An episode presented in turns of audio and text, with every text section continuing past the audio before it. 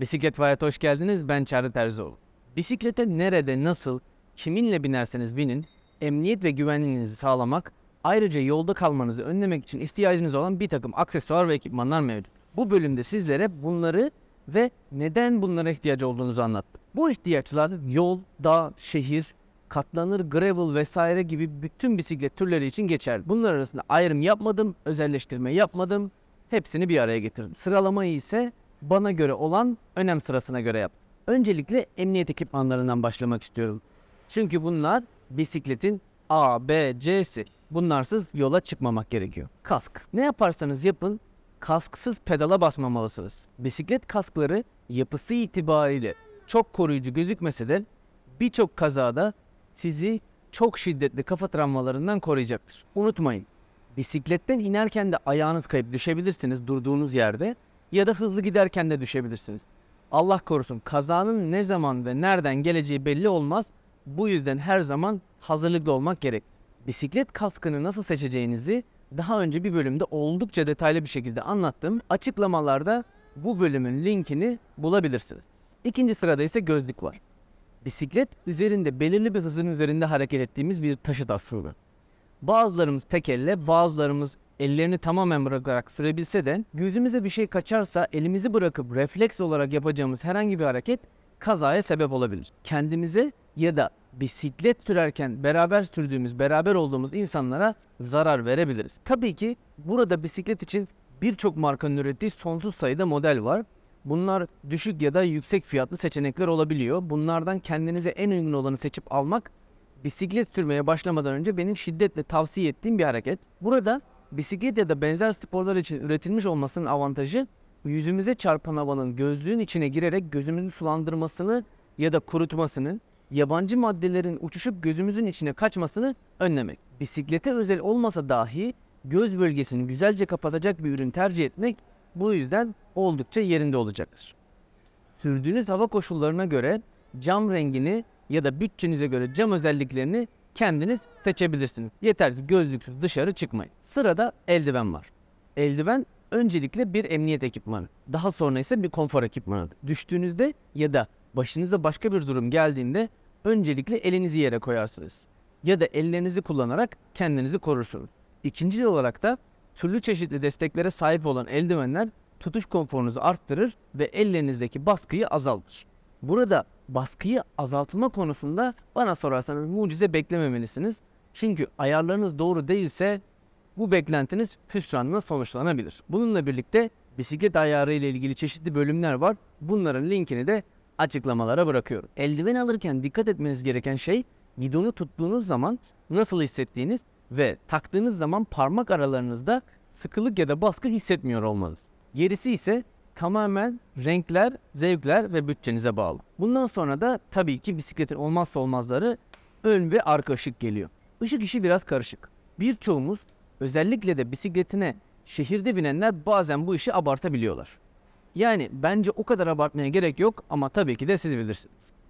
Işık gündüz ve gece fark etmeksizin en azından çakar modda fark edilebilirliğinizi arttırmak için kesinlikle gerekli. Burada kendimizi göstermek için olan ışıklar daha küçük ve hafif oluyorlar. Böyle ufak çakar modunda olanlar. Özellikle aşırı karanlık ya da ıssız yerlerde bisiklete binmiyorsanız çoğu zaman bu tip ışıklar sürüşler için yeterli geliyor. Fakat önünüzü de görmek istediğiniz zaman eli yüzü düzgün bir jant almak kesinlikle ve kesinlikle şart.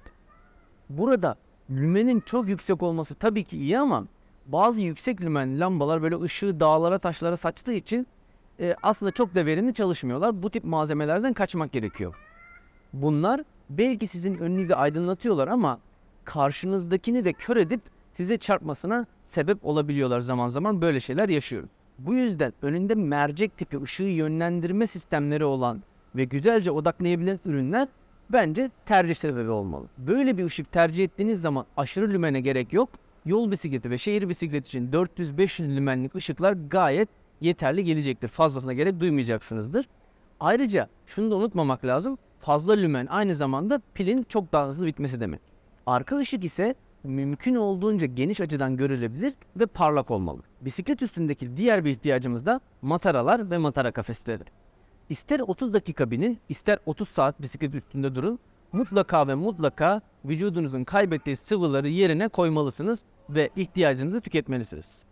Terlediğiniz sıvıyı yerine koymazsanız önce performans kayıpları başlar, daha sonra da Allah korusun daha kötü şeyler olabilir.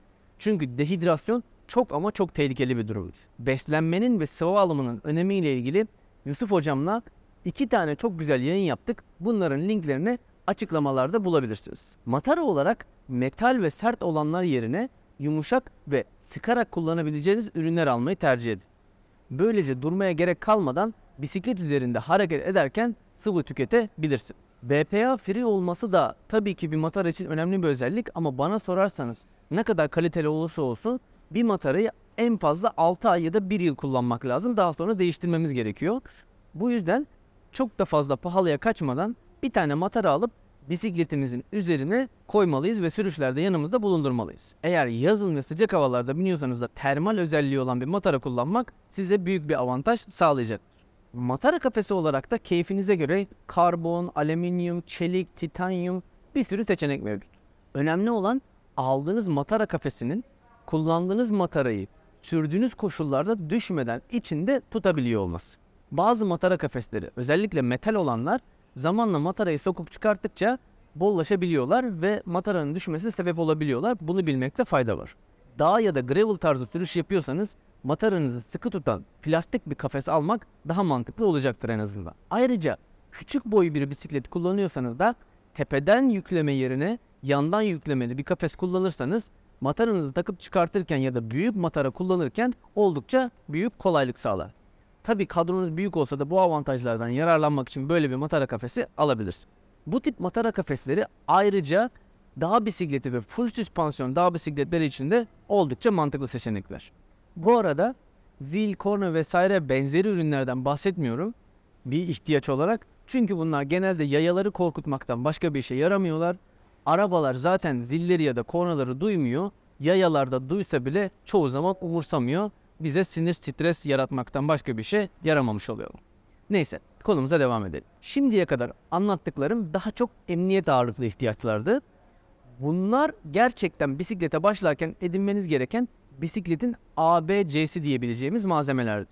Bundan sonra anlatacaklarım ise biraz daha tercihe bağlı olsalar da gerektiğinde hayat kurtaracak, sürüşlerinizi daha keyifli hale getirebilecek malzemeler. Sele altı çantası, iç lastik, levye, yama ve alet çakısı.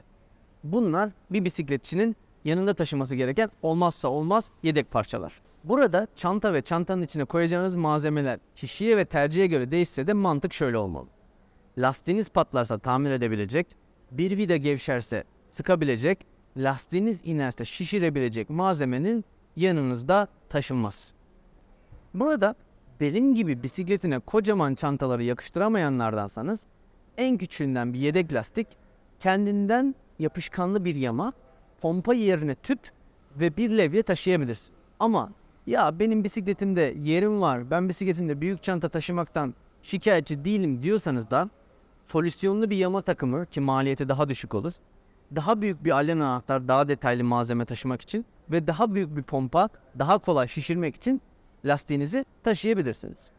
Yanınızda taşıyacaklarınız dediğim gibi bütçenize ve göz zevkinize göre değişiklik gösterebilir. Ama bir iç lastik, bir ya da iki tane levye, yama, pompa ya da karbondioksit tüpü çok karmaşık olmayan bir alet çakısı mutlaka yanınızda olmalı. Ya ben zaten tamir edemiyorum. Taksiye biner dönerim demeyin.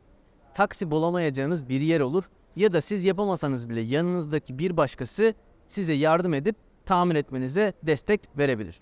Daha uzun sürüşlerde ise içerik tabii ki de değişebilir. Bunun ile ilgili Berkokya ile yaptığımız bir yayın mevcut. Buna göz atmanızı tavsiye ederim. Linki açıklamalarda mevcut. Şimdi ise bisiklet taytı ve formasından bahsetmek istiyorum. Şimdi bu yaştan sonra tight mı giyeceğiz demeyin. İçlik gibi şortun içine giyilebilen ürünler mevcut. İnanın bana bu ürünler sürüş zevkinizi çok ama çok arttırır. Ayrıca gerçekten çok dik oturulan ve yavaş sürülen bir tür bisikletiniz yoksa da jelli kılıfta tercih etmemelisiniz. Bunlar sürerken selenin üstünde hareket ettiği için biraz performans aradığınız anda rahatsız edici ve sorun çıkartıcı olmaya başlarlar. Bu arada bisiklet taytlarını iç çamaşırı olmadan çıplak teninize giymeniz gerekiyor. Diğer türlü konfor yerine rahatsızlık vereceklerdir. Bir de üstüne şort giymeyecekseniz lütfen ama lütfen beyaz tayt almayın. Üst kıyafetlerde ise önemli olan vücudunuzu nefes alabileceği, teri kolayca dışarı atabilen, böylece vücudunuzu serin ve kuru tutan kıyafetler tercih etmek. Herkes bisiklet forması giymek zorunda değil ama konforlu, sizi serin ve kuru tutan ürünler tercih etmek önemli. Vücut ısınız arttıkça daha çabuk yorulur ve performans düşüşü yaşarsınız. Vücudunuz kendini soğutmak için daha çok terler, daha çok efor sarf eder. Performans ve görsel beklentiniz arttıkça vücudu daha çok saran ürünlere geçmek faydalı olabilir. Vücudu saran ürünler teri vücuttan daha kolay atar ve paraşüt etkisini azaltır. Listenin bana göre son sırasında ise kilitli pedal ve kilitli pedal ayakkabıları var. Kilitli pedal ve ayakkabılarıyla ilgili avantajlarını ve dezavantajlarını nasıl seçeceğinizi ve alabileceğinizi anlattığım bölümler mevcut. Bu yüzden çok fazla detayına girmeyeceğim. Açıklamalarda linklerini bulabilirsiniz. Ama ihtiyacınıza ve kullanım tarzınıza göre kilitli pedal ve ayakkabıya geçmek özellikle performans ve keyif anlamında size büyük avantaj sağlayacaktır. Bisikleti ulaşım amaçlı kullanıyorsanız, katlanır bisiklet ya da benzeri bir ürün kullanıyorsanız, kısa mesafeler sürüyorsanız muhtemelen ihtiyacınız olmayabilir. Fakat tight, forma, kilitli pedal ve ayakkabı gibi ürünler şart olmasalar da olursa güzel olacak, ekmek kadayıfına kaymak, tatlı üstüne dondurma eklemek gibi size ekstra keyif verecek ekipmanlar. Bu bölümün de sonuna geldik.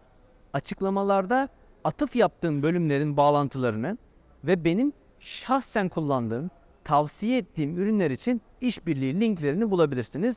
Girip inceleyebilirsiniz. Umarım bu bölümde paylaştığım bilgiler sizler için faydalı ve yardımcı olmuştur. Eğer öyle düşünüyorsanız bu bölümü beğenip daha çok insana ulaşabilmesi için arkadaşlarınızla paylaşıp fikir ve görüşlerinizi de yorumlara yazarak bana destek olabilirsiniz. Bir sonraki bölümde görüşmek üzere bisikletle kalın.